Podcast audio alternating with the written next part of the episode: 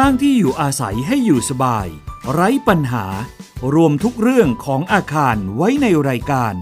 ครบเครื่องเรื่องบ้าน โดยชนาทิพย์ไพรพงศ์สวัสดีค่ะ คุณผู้ฟังขอต้อนรับเข้าสู่รายการครบเครื่องเรื่องบ้านนะคะ ทางไทย PBS Podcast อยู่กับดิฉันชนาทิพไพรพงศ์ค่ะ มาพร้อมกับเรื่องราว บ้านหรืออาคารที่อยู่อาศัย ในปัจจุบันนี้เนี่ยนะคะ หลาย ๆ ประเทศรวมถึงไทยกำลังก้าวเข้าสู่สังคมผู้สูงอายุ ซึ่งในบ้านของแต่ละท่านบางครั้งเนี่ยก็ไม่ได้มีเฉพาะลูกกับพ่อแม่ที่อยู่ในวัย เด็กแล้วก็กลางคนเท่านั้น ยังมีคุณปู่คุณย่าคุณตาคุณยาย หรือว่าผู้สูงอายุอื่นๆ ที่อยู่เป็นเครือญาติเดียวกันด้วยนะคะ เพราะฉะนั้นการที่จะทำที่พักอาศัย ให้มีความมั่นคงแข็งแรงแล้วก็ปลอดภัย สะดวกต่อการใช้งานจึงเป็นสิ่งที่เราควรจะต้องปรับปรุงค่ะคุณผู้ฟัง เพราะว่าสักวันหนึ่งเราก็ต้องชราภาพอยู่นั่นเองนะคะ แล้วก็ยังรวมไปถึงค่ะ คนพิการหรือทุพพลภาพที่บางทีอาจจะมีสาเหตุมาจาก การไม่ได้พิการมาแต่กำเนิด แต่ว่าพิการจากอุบัติเหตุ อันเนี้ยเมื่อมีเกิดขึ้นแล้วเนี่ยเราจะสามารถปรับปรุงที่อยู่อาศัยให้อำนวยความสะดวก แก่คนพิการหรือทุพพลภาพได้อย่างไรนะคะ แล้ววันนี้ค่ะสำคัญมากๆเลยทีเดียวนะคะ ที่ว่าไทยเนี่ยจะมีกฎหมายอาคารเพื่อความปลอดภัย ที่อำนวยความสะดวกแก่คนทุกวัยนะคะ แล้วโดยเฉพาะอย่างยิ่งที่เป็นอาคารชุด ซึ่งเป็นอาคารขนาดใหญ่ จะเห็นได้ว่าคนในเมืองอย่างเช่นกรุงเทพเนี่ยพักอาศัยอยู่ในอาคารชุด หรือว่าคอนโดมิเนียมกันมากขึ้น เราจะมาดูซิว่าเราควรจะต้องปรับปรุงอะไรบ้างสำหรับเรื่องนี้นะคะ วันนี้นะคะดิฉันได้เรียนเชิญค่ะ อาจารย์บุญพงศ์กิจวัฒนาชัย ประธานสาขา วิศวกรรมเครื่องกล วิศวกรรมสถานแห่งประเทศไทย ในพระบรมราชูปถัมภ์มาร่วมพูดคุยกันอีกครั้งหนึ่งค่ะ สวัสดีค่ะ อาจารย์บุญพงศ์คะครับ สวัสดีครับ คุณชนาทิพย์และก็ผู้ฟังรายการทุกท่านนะครับ วันนี้ก็ยินดีมาเข้าร่วมรายการอีกครั้งหนึ่งนะครับ ขอบพระคุณค่ะอาจารย์คะ คือจริง ๆ แล้วเราก็นำเสนอเกี่ยวกับเรื่องของการปรับปรุงอาคาร เพื่ออำนวยความสะดวกแก่คนทุกวัยนะคะโดยเฉพาะอย่างยิ่งคนชราและก็คนพิการ คือสักวันหนึ่งเนี่ยเราต้องชราภาพแน่นอนนะคะ อาจารย์ดิฉันก็ทำใจไว้แล้วนะคะอายุไขอายุไข กฎหมายที่อาจารย์บอกว่ามีการปรับปรุงเป็นกฎกระทรวง ฉบับที่ 69 มันมีความเกี่ยวข้อง มันมีความเกี่ยวเนื่องอะไรในการปรับปรุงที่อยู่อาศัยที่เป็นใจความสำคัญบ้างคะอาจารย์ ก่อนหน้านี้เราเคยคุยกันเรื่องกฎหมายที่เกี่ยวข้องกับการอพยพคนนะครับแล้วก็ลิฟต์ดับเพลิง อันนี้เป็นไปตามกฎกระทรวงฉบับที่ 69 นะครับคราวนี้เวลาเราอยู่ในอาคารนี่นะครับ มันจะมีคนอีกกลุ่มหนึ่ง ซึ่งเขามาอยู่กับเราด้วยก็คือคนที่พิการหรือทุพพลภาพ แล้วก็คนชรา อันนี้กฎหมายก็ดูแลด้วย เพราะว่าคนกลุ่มนี้เริ่มเข้ามาอยู่ในอาคารชุดพักอาศัยเนี่ยมากขึ้นนะครับ กฎหมายฉบับนี้ก็เลยต้องเอากฎหมายฉบับเดิมนะครับ คือกฎกระทรวงเกี่ยวกับสิ่งอำนวยความสะดวก ในอาคารสำหรับผู้พิการและคนชราพศ 2548 มาปรับปรุงใหม่นะครับ ให้มีความทันสมัยขึ้นนะครับ แล้วก็ให้เป็นสากลให้ได้ ไม่งั้นเนี่ยชาวต่างชาติก็จะดูว่า เออเราไม่ให้ความสำคัญกับ คนชราแล้วก็คนพิการนะครับอันนี้กฎหมายฉบับนี้นะครับ มันเข้ามาดูแลอาคารเนี่ยหลายชนิดมากนะครับ คืออาคารที่ให้บริการสาธารณะ เช่นโรงภาพยนตร์ หอประชุม โรงแรมนะครับ สถานศึกษา หอสมุด ตลาดห้างสรรพสินค้าศูนย์การค้าชาปนสถานด้วยนะ แล้วก็วัดด้วยนะครับ ต้องมีสิ่งอำนวยความสะดวกสำหรับคนพิการสำหรับสำนักงานอาคารอยู่อาศัยรวมนะครับ แล้วก็อาคารชุด หรือหอพักเนี่ยที่มีพื้นที่ใช้สอยร่วมกัน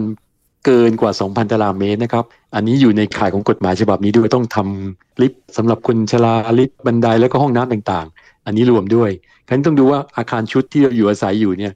มีพื้นที่ใช้สอยร่วมกันเช่นถงลิฟต์ ห้องน้ำรวมนะครับ แล้วก็พวกสถานกีฬาพวกนี้ถ้าใช้ร่วมกันแล้วมันเกิน 2,000ตารางเมตรเนี่ยกฎหมายข้อนี้บังคับใช้ทันทีนะครับแต่ว่าอาคารชุดนี่ก็คือกฎหมายจะบังคับในเฉพาะพื้นที่ส่วนกลางที่ไม่ใช่ห้องพักส่วนบุคคลใช่ไหมคะ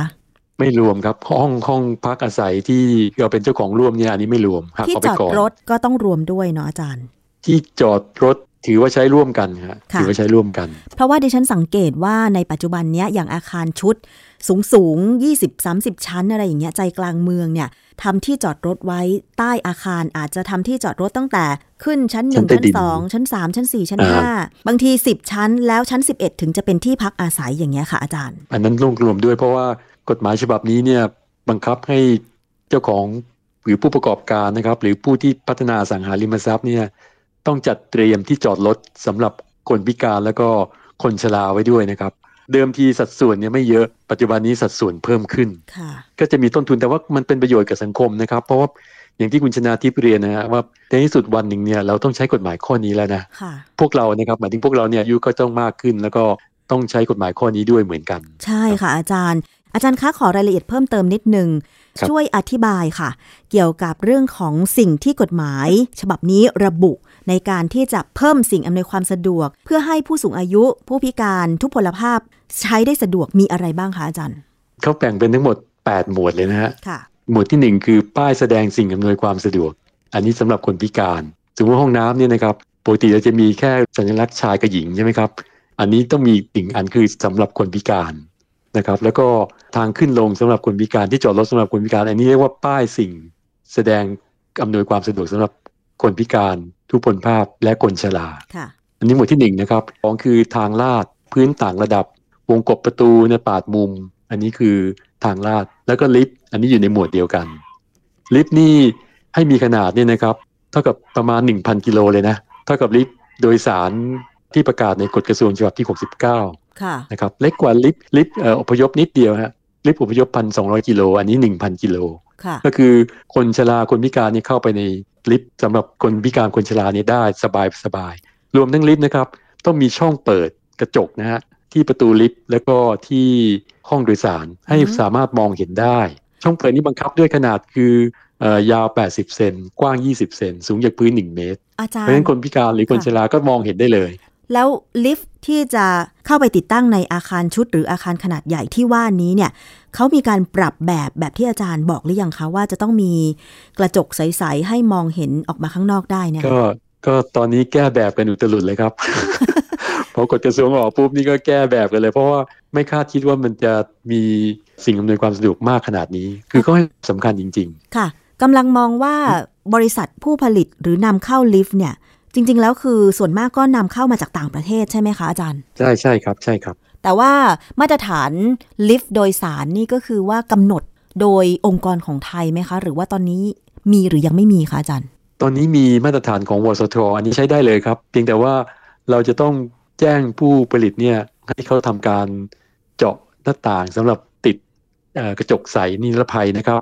หนึ่งบาน อันนี้ทำได้อยู่แล้วครับหนึ่งบานแต่ผมผมดูว่ามันจะเสียวนะเพ ราะว่าเราเข้าไปอยู่ในห้องโดยสารเนี่ยแล้วมีกระจกใช่ไหมฮะเวลาลิฟต์เคลื่อนที่ขึ้นลงเนี่ยค่ะเราจะเห็นอุปกรณ์ภายในปล่องลิฟต์หมดเลยนะ ใช่ มันก็จะเสียวๆหน่อย คือถ้าเป็นลิฟต์แก้วเนี่ยนะคะอ่าลิฟต์แก้ว กฎหมายข้อนี้ผ่านเลยนะคะผ่าอานเลจารย์ยแต่ถ้าเป็นลิฟต์ของตึกสูง เช่น 20-30 ชั้นดิฉันเคยไปใช้บริการที่ตึกกลางเมืองอะค่ะแถวสีแยกราชประสงค์อะา อันนั้นเขาจะแยกชั้นลิฟต์เลย ชั้น1ถึง20 ชั้น 21ถึง40 อะไรอย่างเงี้ย อันนั้นคือเป็นลิฟต์แก้วไม่ได้เลยเนาะอาจารย์มันหวัดเสียวอะค่ะอ่ามันหวาดเสียวฮะต้องต้องความเร็วช้าด้วยเขาไม่นิยมกันอืมอ่าค่ะลิฟต์แก้วจะต้องความเร็วต่ำด้วยนะ เพราะว่ามันคนที่อยู่ในห้องโดยสารจะรู้สึกเสียว ใช่ครับค่ะ อันนี้ไม่แค่นั้นนะครับ คุณชนาทิพย์มีกระจกแล้วเนี่ยห้องโดยสารก็ใหญ่แล้วเนี่ย ปุ่มกดเนี่ยนะครับ ก็ต้องมีสำหรับคนพิการล้อเลื่อนด้วยอืมที่เรียกว่าวีลแชร์นะครับ แล้วก็ ระยะระยะกดเนี่ยก็ต้องอยู่ในจุดที่เขาสามารถกดได้คือสูงจากพื้นเนี่ยไม่เกิน 90 เซนแล้วปุ่มแรกเนี่ยต้องอยู่ใกล้ๆกับมือเขาด้วยนะครับ ก็ห่างจากมุม 40 โอ้โหมันครับ เยอะมากครับค่ะคือเรียกว่าต้องการการกฎกระทรวงแล้วก็บอกบริษัทผู้ผลิตลิฟต์เลยว่าทำตามนี้ ไม่งั้นเนี่ยตรวจรับจะยุ่งยากมากค่ะมีสองมีสองจุดนะครับที่ข้างข้างประตูแล้วก็ตรงห้องโดยสารทั่วไปสำหรับพิการทางตาแล้วก็ พิการทางหูอืมคือวีลแชร์เขาก็มีนะครับ แล้วก็พิการทางตากับหูก็มีอีกที่หนึ่งอ๋อค่ะ คือดิฉันเอ่อสังเกตว่าลิฟต์ที่สำนักงานใหญ่ของไทย PBS นี่รู้สึกว่าจะออกแบบมาเพื่อรองรับผู้มีอพิยู่แล้วการมีทั้งอยู่สายแล้วตา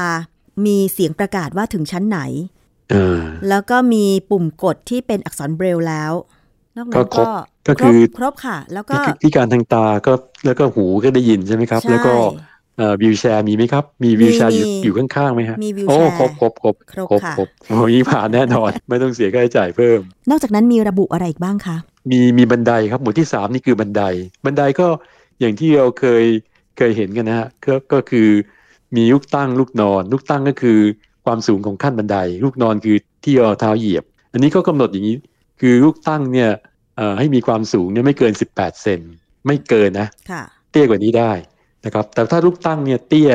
มันจะต้องมีลูกนอนเนี่ยยาวขึ้น เอาลูกตั้งลูกนอนรวมกันแล้วเนี่ยต้องไม่ไม่น้อยกว่า 48เซนติเมตรอืมอันนี้จุดประสงค์อันนี้ก็ต้องคือปรับอะไรคะอาจารย์ คือสำหรับคนพิการทางตาเนี่ยเขาสัมผัสด้วยด้วยการใช้ไม้ค่ะนำทาง ถ้าเกิดลูกตั้งลูกนอนเนี่ย ไม่ได้อย่างที่เขาเคยเคยชินเนี่ยค่ะโอ้โหเขาลำบากมากฮะ ต้องก้าวเท้าสูงกว่าปกติอย่างเงี้ยเหรอคะอาจารย์ แล้วก็ต้องกะดีๆด้วยเพราะพิการทางตานี่เขาจะมองอะไรไม่เห็นเลยนะครับอืมอันนี้หมายถึงว่าเขาเขาสนิทเลยนะค่ะถ้าแบบมัวมัวๆนี่ไม่เป็นไรมัวมัวๆนี่ยังพอคลำทางได้ ใช่ อาจารย์ดิฉันเคยมีประสบการณ์ ไปเจอบันไดที่ไหนจำไม่ได้เหมือนกัน ลูกนชัอนนๆอะไรเงี้ยไม่ใช่ค่ะ ไม่ไม่ไม่ได้ชันเลย แต่ว่าลูกนอนตรงพื้นของขั้นบันไดอะค่ะเขาออกแบบมาสั้นอะสั้นกว่าเท้าเราโอ้อาจารย์ ยุ่งมากเลยฮะยุ่งมากเลยสำหรับคนตาบอดนะครับ ค่ะ โอ้อย่างเท้ายุ่งเรามากยุ่งมากขอโทษนะคะอาจารย์อย่างเท้าเราเนี่ยก็จะเป็นต้องวางเอียงๆไซส์สามสิบแปดสามสิบแปดสำหรับอ๋อผู้ฮะหญิงมาตรฐานหญิงไทยนะประมาณสามสิบแปดนิ้วมั้งคะอาจารย์สามสิบแปดนิ้วหรือออืมอืใช่ไหมคะเนี่ยแหละค่ะเวลาใช่ใส่รองเท้า แต่คืออาไปเจออยู่ครั้งหนึ่งอะ ออกแบบลูกบันไดอะ ลูกแนวนอนอะ กว้างไม่ถึงอะค่ะ อาจารย์อืมคือแบบมนิ้วเท้าชนนะคะเจ็บมากอืม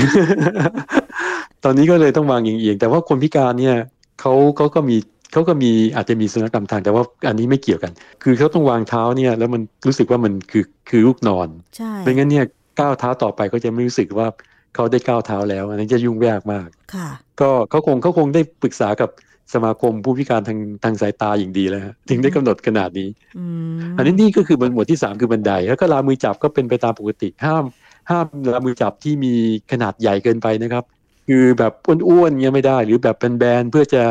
อะไรพวกเนี้ยไม่ได้ต้องเป็นลาวมือจับแบบกลม แล้วก็เส้นผ่านศูนย์กลางเนี่ยประมาณ 40 40มิลลิเมตรฮะ40มิลลิเมตร4เซนเพื่อไม่ให้ไม่ให้หลุดมือนะครับหมวดสำคัญอีกหมวดหนึ่งคือที่จอดรถโอ้โหอันนี้เรื่องใหญ่เลย คือที่จอดรถเนี่ยนอกจากเราจะต้องจัดเตรียมสำหรับคนจอดรถตามปกตินะครับคนปกติไปจอดก็คงไม่มีอะไรครับเดินไกลหน่อยก็ไม่ว่ากัน แต่ของคนชราคนพิการกับทุพพลภาพเนี่ยต้องอยู่ ใกล้ๆกับประตูทางเข้า ใกล้ที่สุดคือเขาจะอยู่ตำแหน่งแรก ๆเลยค่ะนะครับ แล้วก็กว้าง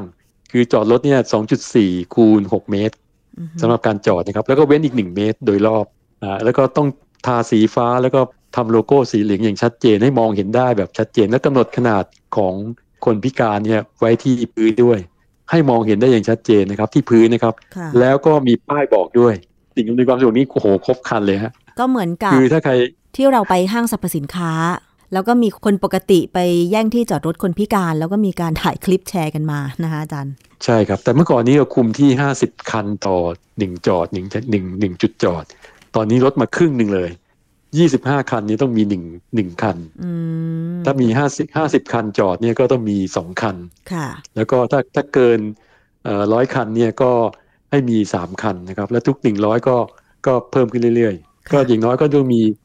สองถึงสามคันแล้วครับในอาคารหลังหนึ่งนะครับ ซึ่งก็น่าจะเพียงพอนะครับ น่าจะเพียงพอ ค่ะ อาจารย์พูดถึงว่าที่จอดรถผู้พิการเนี่ย ถ้าอย่างเป็นอาคารชุด ซึ่งเป็นเจ้าของร่วมเนี่ยก็คือ คนที่มาซื้อห้องชุด หรือว่าคนที่มาเช่า เท่าที่สังเกตดูอาคารชุดของดิฉันยังไม่มีที่จอดรถสำหรับผู้พิการ ก็สังเกตว่าก็ไม่ค่อยมีผู้พิการมาพักสักเท่าไหร่ แต่ถ้าเป็นอาคารที่เป็นหอพักล่ะคะอาจารย์ อันนี้เขากำหนดเหมือนกันเหมือนกันฮะหอพักก็ก็อาคารที่อยู่อาศัยรวมนะครับ ถ้าเข้าข่าย 2,000 ตารางเมตรเนี่ยก็ต้องเตรียม คุณชนาทิพย์ยังโชคดีที่ยังพื้นที่ซอยส่วนกลางเนี่ยไม่ถึงนะพวกที่ถึงเนี่ยโอ้โหหนาวๆร้อนๆเลยคือต้องต้องไม่พยายามดัดแปลงอาคาร หรือว่าต่อเติมอาคารเด็ดขาดเพราะต่อเติมปุ๊บเนี่ย ที่จอดรถที่มันไม่พออยู่แล้วมันจะมันจะเกิดโกลาหลเลยฮะเพราะว่าเขาจะอ้างสิทธิ์ทันทีว่าเอ๊ะ อาคารของเรามันไม่มีคนพิการทำไมต้องเตรียมแต่กฎหมายให้เตรียมนะอืมถ้าเกิดตรวจพบภายหลังว่าคุณไม่ได้เตรียมเนี่ยก็มีความผิดตามกฎหมาย อาจารย์ลำดับต่อไปนะคะหมวดต่อไปก็จะเป็นเรื่องของห้องน้ำห้องส้วม ใช้ใช้ศัพท์ตามเขาเลยนะของเราต้องเป็นห้องสุขาใช่ไหมแต่นี่เขาใช้ห้องส้วมเลยค่ะโอ้ห้องส้วมนี่ก็มีกำหนดจำนวนด้วยเหมือนกันนะครับสำหรับผู้ชายสำหรับผู้หญิงและสำหรับคนพิการ อันนี้ห้องส้วมเนี่ยก็เป็นอย่างที่เราเห็นนะไม่การนี้ก็ไม่ได้แก้อะไรนะครับ ก็คือมีราวมือจับ ถ้าเป็นโถปัสสาวะชายเนี่ยตรงสองข้าง ที่อ่างล้างมือก็ต้องมีสองจุดนะครับ ไฟส่องสว่าง มีกระจก มีปุ่มสัญญาณ เพื่อจะตามคนข้างนอกมาช่วยนะครับ หรือว่าคนนอกจะติดต่อกับผู้พิการเพื่อจะอพยพนะครับ อันนี้ก็เป็นอีกหมวดหนึ่งของห้องส้วมค่ะนะครับ ละเอียดขึ้นแต่ว่าก็ทำให้คนที่อยู่อาศัยเนี่ยก็สะดวกขึ้นนะครับ เพราะว่ามันแยกกันระหว่าง คนพิการกับคนคนปกติเลย แต่ว่าห้องน้ำห้องส้วมของอาคารชุดพักอาศัยที่ต้องเป็นพื้นที่ส่วนกลางเนี่ย เข้าใจว่าถ้าเป็นคอนโดมิเนียมเนี่ย ถ้าเป็นคอนโดมิเนียมที่ไม่มีฟิตเนสหรือสระว่ายน้ำหรือพื้นที่ออกกำลังกายส่วนกลางเนี่ยก็ไม่น่าจะจะต้องทำตาม ก็ไม่น่าจะมีปัญหาใช่ครับใช่ไหมคะ ก็คือไม่มีห้องใช่น้ำครับที่เป็นส่วนกลางอยู่แล้ว ถูกต้องครับ ถ้าไม่มีฟิตเนสนี่สบาย ถ้ามีฟิตเนสนี่ห้องอาบน้ำนี่ต้องมี ลามือจับแนวตั้งด้วยนะครับ อืมค่ะอ่านี่ยุ่งขึ้นอีกเพราะว่ามันมีห้องอาบน้ำแล้วก็ห้องเปลี่ยนเครื่องแต่งตัวอ๋อซึ่งก็ต้องต้องสันนิษฐานว่าคนพิการเนี่ย อาจมาใช้บริการได้ด้วยอืมนะครับคนค่ะคนชราใช้อยู่แล้วนะครับ คนชรานี่มีมีใช้แน่นอน แต่คนพิการเนี่ย ถ้าเขามาใช้เนี่ยเขาเขาถามหาเนี่ยเราเรามีความผิดทันทีนะครับค่ะไม่ครบมีไม่ครบก็ใส่เพิ่ม อีกเรื่องหนึ่งคือทางเข้าอาคารกับทางเดินระหว่างอาคาร ทางเชื่อมอาคาร ทางเข้าอาคารนี่ก็ กำหนดให้มีพื้นต่างสัมผัสนะครับ ต้องมีระยะห่างจากประตูในกี่เซน เพื่อให้เขารู้ว่าเขาเดินต่อไปจะเจอประตูแล้ว อย่างเช่นทางเดินเอ่อสาธารณะที่เขาจะต้องมีการปูกใช่ระเบื้องใช่ใช่ให้มันแตกต่างกัใช่นใช่ใช่ไหมใช่คะใช่มีปุ่มปุ่มขึ้นมาของเขานะผมแรกๆผมยังสงสัยว่าที่ปุ่มพวกนี้เราไว้ทำอะไรอ๋อสำหรับคนพิการทางตาค่ะ แล้วก็ต้องมีปุ่มต่างสัมผัสเนี่ย ที่เขาเรียกว่านำทางด้วยนะอืมให้รู้ว่าเราออกจากตรงนี้แล้วเนี่ย จะนำทางเราไปที่ห้องน้ำนำทางเราไปที่เอ่อบันไดทางหนีเข้าไฟอาคารอะไรอย่างเงี้ยดูแล้วก็ให้ความสะดวกจริงๆครับกฎหมายฉบับนี้นี่ครบถ้วนจริงค่ะๆคราวนี้ก็เรื่องเรื่องประตูหมวดต่อไปเรื่องหมวดที่หกคือประตู ประตูเนี่ยก็เมื่อก่อนนี้อาจจะกำหนดกว้างยาวไม่เท่ากัน ตอนนี้ก็สำหรับคนพิการนี่ไม่น้อยกว่า 86ค่ะไม่น้อยกว่า 90 เซนเลยนะง่ายๆกำหนดง่ายๆ 90 เซนรับความก็กว้างของก็ประตูใช่ไหมคะอาจารย์ ใช่ครับ ปกติก็จะประมาณ 80นะค่ะอันนี้ก็ต้อง 90 เลย แล้วก็ประตูอีกนิดหนึ่งประตูเข้าห้องน้ำนะครับ ต้องเป็นประตูเลื่อนเท่านั้นนะครับ ประตูบานเปิดเข้าเปิดออกแบบที่เราเคยเปิดสวิงเนี่ยไม่ได้ ต้องบานเลื่อนเท่านั้นอืมนะครับประตูนี้ก็สำคัญมากอันนี้ผิคืวอผิวพื้นต่างสัมผัสก็สำคัญนะครับ แล้วก็ผิวพื้นแบบนำทางก็สำคัญ ส่วนหมวดสุดท้ายเนี่ยเป็นเรื่องของพวกศาสนสถานนะครับ ชาปนสถานที่มีความสูง มากกว่าหนึ่งชั้น คือต้องเดินขึ้นศาลาอืมนะครับ อันนี้ก็ต้องมีลิฟต์หรือที่ยกสำหรับคนพิการนะครับ ต้องมีความสูงเท่าไหร่คะถึงจะต้องมีที่ยก็กอะหนึ่งค่ะหนึ่งชั้นนะครับหนึ่งชั้นก็จะประมาณสองเมตรครึ่งถึงสามเมตรอ๋อขึ้นศาลาคือถ้าถ้ามีบันไดสำหรับคนปกติขึ้นนี่เมื่อไหร่ก็เตรียมตัวได้ว่าต้องเจอแน่ๆบันไดนี่ก็อาจจะเก้าสิบเซนเองนะก็ต้องเจอที่สำหรับยกขึ้นแล้วฮะให้เขาขึ้นได้ ถ้าไม่มีแรมป์นะครับ ยกเว้นทำทางลาดให้เขาขึ้นได้ก็ไม่เป็นไรอืมแต่ถ้าไม่มีทางลาดเนี่ยก็ต้องมีมีลิฟต์ให้เขาขึ้นได้ค่ะกำลังคิดว่าถ้าเป็นศาสนสถานในประเทศไทยก็คือจะเป็นวัดซะส่วนใหญ่ใช่ไหมคะอาจารย์ แล้วถูกต้เราองเลยครับลองนึกภาพศาลาวัด โบสถ์ในเมืองอืมไทยเนี่ย ก็แทบถ้าจะสร้างไม่ใหค่อยม่มีนะถ้าสร้างใหม่ ถ้าถ้าถ้าถ้าสร้างใหม่นะเจอแน่นอนอืมถ้าสร้างใหม่ไม่ได้ค่ะนะแล้วก็ถ้าถ้าต้องปรับปรุงนะครับ ต่อเติมนะครับ ขยายศาลาเนี่ยโดนแน่นอนอืมเพราะว่าเขาคุมคุมมาก แล้วก็ผมว่ามันสะดวกนะครับสำหรับคนชราบางทีโอ้โหเห็นเห็นใจจริงๆถ้าไม่มีคนคอยประยุงนะครับใช่โอ้โห ขึ้นบันไดทีนี่เหนื่อยเลยฮะอาจารย์ ดิฉันเคยไปวัดสร้างสิ่งปลูกสร้างเป็นเหมือนเจดีย์ใหญ่ ๆ แต่ว่ามีบันไดภายในนั้นเหมือนตึกสามสี่ชั้นน่ะ ถ้าจะเป็นแบบนี้คือต้องเข้าข่ายด้วยไหมคะ น่าจะต้องเข้าข่ายใช่ไหมเอ่อคะเข้าเข้าข่ายหมดนะครับ เพราะศาสนสถานเนี่ยรวมทั้งเจดีย์รวมทั้ง ประกอบกิจกรรมด้านศาสนาอืมพวกพวกศาลาที่เดียวใช้สำหรับเอ่อนั่งกรรมฐานนั่งนู่นนั่งนี่โดนโดนหมดฮะอาจารย์เคยเห็นวัดแห่งหนึ่งที่จังหวัดกาญจนบุรีไหมคะชื่อวัดที่หนองเสือหรือถ้ำเสือเนี่ยค่ะ ที่เขาสร้างแบบอ๋อเป็นเจดีย์ใหญ่อ๋อๆคือถ้าเป็นแบบนั้นลักษณะแบบนั้นคือจะต้องมีที่ยกหรือลิฟต์สำหรับให้บริการในวัดด้วยใช่ไหมคะอาจารย์ ใช่ครับอืมคือถ้าทำทางลาดขึ้นไม่ได้เนี่ย ทำทางลาดหมายถึงว่าให้คนที่มีล้อเลื่อนนะนะครับค่ะขึ้นได้เนี่ยนะครับ ก็ต้องทำลิฟต์ถ้าทำลิฟต์นี่คนเฮเลยนะ ใช่ อาจารย์ ดิฉันนึกไปถึงวัดพระธาตุดอยสุเทพอะค่ะอาจารย์ที่เชียงใหม่อะคือจะต้องทำด้วยไหมอะไรอย่างเงี้ยอาจารย์ด้วยฮะด้วยฮะถ้าเขาต่อเติมนี่ก็โดนด้วย ก็โดนด้วย แต่เขาคงเขาคงพยายามหาวิธีทำทางลาดหนึ่งต่อสิบสองให้ได้มคือต้องวนวนให้ได้หนึ่งต่อสิบสองอะเหมือนเหมือนพวก วัดสเกตพวกเนี้ยเขาก็พยายามจะทำทางลาดให้ขึ้นเจดีย์ด้านบนให้ได้นะครับ โดยที่ไม่ต้องขึ้นบันไดค่ะก็พยายามกันอยู่แล้วก็อย่างที่วัดไตรมิตรเนี่ยที่เอาไปไปสักการะองค์พระสุโขทัยเนี่ยก็มีลิฟต์นะครับอ๋อเขาก็มีลิฟต์สำหรับคนชราฮะอยู่อยู่ด้านหลังพอเห็นคนชราเดินมาถือไม้เท้านี่จะมีเจ้าหน้าที่พาไปเลยอ๋ออะสะดวกมากสะดวกมากครับดีกว่าเดินขึ้นดีกว่าเดินขึ้นนี่ขนาดคนปกติอย่างผมเนี่ยยัง ยังเหนื่อยเลยนะ ไม่ไหวค่ะอาจารย์ ขนาดใช่ไหมดิฉันยังไม่ยังไม่แก่ดิฉันก็ยังเดินไม่ไหวเลยนะคะอ่าต้องต้องฝึกจริง ๆ ต้องฝึกต้องฝึกค่ะอันนี้มาถึงอีกเรื่องหนึ่งฮะเรื่องที่ผมอยากจะเน้นนะครับ คือโรงมหรสพโรงมหรสพกับห้องประชุมค่ะหอประชุมห้องประชุมเหมือนกันโรงมหรสพเนี่ยปกติเราเข้าไปนี่เขาจะไม่มีสิ่งอำนวยความสะดวกสำหรับคนพิการทางล้อเลื่อนเลยนะเวลาเข้าไปเนี่ยก็บันไดหรืออะไรก็แล้วแต่เนี่ยแล้วพอนั่งดูหนังเนี่ย เขาต้องลงจากเก้าอี้เขานะมันนั่งนั่งเก้าอี้ปกตินะใช่ ตอนนี้ไม่ได้แล้วนะครับ ไม่ได้แล้วนะครับ ตอนนี้ต้องมีที่นั่งสำหรับล้อเลื่อน ใครใช้ล้อเลื่อนใช่วิวแชร์ก็ต้องสามารถแทรกวิวแชร์ไปในแถวที่นั่งเพื่อชมภาพยนตร์ได้เลยเอ่อใช่ไหมอาจารย์เขาเขาคงจะอยู่ตรงด้านข้างทางเดิน คือไม่ก็ต้องหักไอ้ที่นั่งปกติออกสักประมาณสองสองที่แล้วก็เป็นที่นั่งสำหรับเป็นพื้นที่สำหรับวิวแชร์อืมนะครับค่ะแล้วก็ต้องให้อยู่ในที่ที่เขาได้รับ สมฐานะนะค่ะไม่ใช่โอ้โหให้เขาไปอยู่ไกลปืนเที่ยงมองอะไรไม่เห็นเลยนี่เขาเขาก็ไม่ยอมนะค่ะส่วนโรงแรมนี่ก็เป็นปกตินะครับ ก็ชั้นหนึ่งต้องมีอย่างน้อยหนึ่งห้องที่เป็นห้องสำหรับคนพิการพักได้อืมเพราะฉะนั้นถ้าเรามีสิบชั้นก็มีสิบห้อง ห้ามไม่ให้มี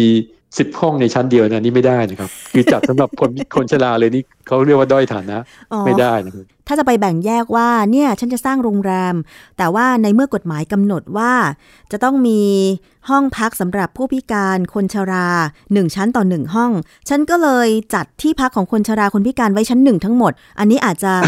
ไม่ได้ไม่ได้ใช่ไหมไม่อาได้จารย์ก็ก็ก็เขาเขาคุยกันนานแล้วว่า เรื่องนี้เนี่ย ถ้าผมทำอย่างนี้ได้ไหมไม่ได้ไม่ได้อืมเพราะว่ามันเป็นการด้อยค่าคนพิการอ๋อเหมือนกับว่าเขาเขาไม่ได้เกลียดเหมือนกับคนอื่นเนี่ยอืมเขาควรจะได้ใช้ลิฟต์ได้ดูวิวได้โอ้หลายอย่างคนพิการเป็นเป็นกรรมการอยู่ในในคณะกรรมการชุดนี้ด้วยนะครับอ๋อ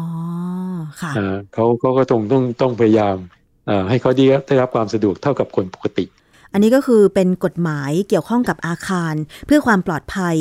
สำหรับยกคนระดับทุกเพศทุกวัย โดยเฉพาะคนพิการคนชรา และทุพพลภาพใช่นะคะครับที่ถูกกำหนดใช่ครับเกี่ยวกับเรื่องของสิ่งอำนวยความสะดวกไว้ในเรื่องนี้ด้วยนะคะ ซึ่งจะเป็นประโยชน์ค่ะคุณผู้ฟัง ถึงแม้ว่าตอนนี้เรายังไม่ชรา แต่แน่นอน สักวันหนึ่งเราต้องชรา แล้วแน่นอนถ้าเราไปใช้บริการหรือเราไปซื้อห้องอาคารชุดต่างๆ เพื่อพักอาศัยแล้วมันไปใช้พื้นที่ส่วนกลางไม่ได้รับความสะดวกหรือต้องลำบากในการใช้เนี่ย เราก็คงจะใช้ชีวิตแบบไม่โอเคสักเท่าไหร่นะคะอาจารย์บุญพงศ์ใช่ครับอืมใช่ครับ จริงครับจริงค่ะครับ แล้วก็เป็นประเทศที่สองนะฮะในอาเซียนที่เอ่อมีกฎหมายฉบับนี้นะที่หนึ่งที่หนึ่งคงไม่ต้องไม่ต้องเอ่ยถึงนะเขาเขาคงนำเราไปเยอะ สิงคโปร์ก็เราก็ตามหลังก็ไม่ไม่ไม่ไม่ไม่ห่างมากนะค่ะคือเขา ออกมาไม่กี่ปีเราก็ออกตามเลยอือฮึครับก็ถือว่าเราต่อไปฐานะของคนไทยกับคนในอาเซียนเนี่ย เราก็คงไม่แพ้ที่อื่นนะฮะค่ะ แต่ดิฉันคิดว่านะ กฎหมายออกมาแล้วเนี่ยก็คืออยากจะให้ปฏิบัติตามกฎหมายกันอย่างเคร่งครัดนะคะอืมอาจารย์ การสร้างสิ่งอำนวยความสะดวกเหล่านี้แม้จะเป็นในพื้นที่เอ่อของส่วนบุคคล นิติบุคคล อาคารชุดก็ตามเนี่ยหรือว่าหอพักก็ตามเนี่ยคือมันจะต้องใช้งานได้จริง ๆ ไม่ใช่เหมือนสร้างไปลิฟต์เบียดของรถไฟฟ้า แต่คนพิการไม่สามารถเอารถวิวแชร์ขึ้นได้ เพราะว่าถนนอ่าทางสาธารณะแคบเกินไป การจะหักอืมเลี้ยวมุมของวิวแชร์ไม่สามารถขึ้นได้อะไรอย่างเงี้ย มันก็สร้างโดยเปลืองเงินเปลืองทองแล้วไม่สามารถใช้ประโยชน์ได้นะคะอาจารย์บุญพงศ์ครับใช่ครับใช่ครับ กฎหมายฉบับนี้ผ่านประชาพิจารณ์แล้วก็ได้รับการเอ่อสนับสนุนจากกลุ่มผู้ประกอบการนะครับ เพราะงั้นก็สบายใจได้ว่าเขา เขาไม่ได้คิดว่าคนพิการเนี่ยเป็นเป็นส่วนที่เป็นคล้ายๆ กับอยู่ข้างๆสังคมอะก็คือต้องเดินไปด้วยกันนะครับ ผมเห็นว่าเป็นประโยชน์จริงๆรายการนี้ก็ต้องขอบคุณคุณชนาทิพย์เพราะว่าได้นำเอ่อกฎหมายดีๆนะครับ มาเล่าให้ประชาชนฟังนะครับค่ะ คือจริงๆดิฉันก็มองว่ากฎหมายที่อยู่อาศัยเนี่ยมันเป็นสิ่งที่ทุกคนต้องรู้ เพเพราะว่าประสบกับตัวเองค่ะอาจารย์ บรรดาสมาชิกในอาคารชุดเนี่ยค่ะ บางทีนะคะ แม้แต่เรื่องว่าคุณซื้ออาคารชุด คุณจะต้องจ่ายค่าส่วนกลาง เพื่อเขาจะได้นำมาบริหารปรับปรุง บางคนบอกไม่ทราบไม่ทราบได้ยังไงก็ในเมื่อคุณอยู่ในประเทศไทยคุณก็ต้องปฏิบัติตามกฎหมายของประเทศไทยถูกไหมคะ คือบางคนมักจะอ้างอย่างเงี้ย เพื่อจะไม่จ่ายเงิน ซึ่งจริงแล้วเนี่ยอืมกฎหมายทุกฉบับที่ออกมา หรือแม้กระทั่งกฎหมายเป็นฉบับปรับปรุงเนี่ย ก็ควรที่จะตีพิมพ์ หรือว่ากระจายข่าวสาร ข้อกฎหมายตรงนี้ให้ประชาชนทุกคนได้ทราบไม่เฉพาะนักกฎหมายหรือผู้เกี่ยวข้องในวิชาชีพนั้นๆนะคะ อาจารย์ ดิฉันมองว่าเรื่องกฎหมายเนี่ยสำคัญ โดยเฉพาะกฎหมายอาคารเนี่ยนะคะว่าเราจะต้องปลูกสร้างยังไงไม่ให้ผิดกฎหมาย ไม่รุกล้ำที่สาธารณะ จะต้องสร้างแบบไหนโดยเฉพาะพื้นที่หนีไฟ พื้นที่ส่วนกลางที่เราต้องมาใช้ร่วมกัน จะได้ไม่มีข้ออ้างอาจารย์ คนไทยใช่บางครับส่วนเนี่ยยังอ้างว่าไม่รู้กฎหมาย ซึ่งตรงเนี้ยมันฝังไม่ขึ้นถ้าเราต้องไปขึ้นศาลใช่ไหมคะอาจารย์บุญพงษ์ใช่ใช่ครับ คือจริง ๆ จริง ๆ กฎหมายออกมาเนี่ยมันเป็นสิทธิของคนไทยต้องรู้นะครับค่ะถ้าประกาศในราชกิจจาเนี่ยคุณสามารถจะ สืบค้นได้อยู่แล้วนะครับค่ะไม่ใช่เรื่องใหญ่แล้วก็ผู้ประกอบการที่ให้การสนับสนุนเนี่ยเขาเขามองเห็นประโยชน์ของสังคมในอนาคตจริง ๆ นะครับเขาเองก็เป็นกลุ่มหนึ่งที่อาจจะต้องใช้ชีวิตแบบนั้นด้วยค่ะเพราะฉะนั้นเขาเขายินดีเต็มที่ที่จะต้องลงทุนเพื่อจะให้เอ่อ สิ่งดีๆ เกิดขึ้นกับคนไทยนะครับ ค่ะ วันนี้ต้องขอบพระคุณมากเลยค่ะ อาจารย์บุญพงศ์กิจวัฒนาชัยนะคะ ประธานสาขาวิศวกรรมเครื่องกล วิศวกรรมสถานแห่งประเทศไทย ในพระบรมราชูปถัมภ์หรือวสทที่กรุณามาพูดคุยในรายการ เล่าให้เราฟัง เป็นความรู้ชุดใหญ่เลยเกี่ยวกับกฎหมายอาคารที่จะต้องมีการจัดทำนะคะ สิ่งอำนวยความสะดวกเพื่อคนพิการทุพพลภาพและชราภาพนะคะ ขอบพระคุณค่ะอาจารย์ครัคะบครับครับ สวัสดีครับค่ะขอบคุณมากครับสวัสดีะ นี่คือช่วงเวลาของรายการครบเครื่องเรื่องบ้านค่ะ คุณผู้ฟังทางไทย PBS Podcast วันนี้หมดเวลาลงแล้วค่ะ ดิฉันชนะทิพไพรพงศ์ต้องลาไปก่อน สวัสดีค่ะ ติดตามรายการได้ที่ www.thaipbspodcast.com แอปพลิเคชัน Thai PBS Podcast หรือฟังผ่านแอปพลิเคชัน Podcast ของ iOS Google Podcast Android Podbean SoundCloud และ Spotify ติดตามความเคลื่อนไหวของรายการและแสดงความคิดเห็น โดยกดถูกใจที่ facebook.com/thaipbspodcast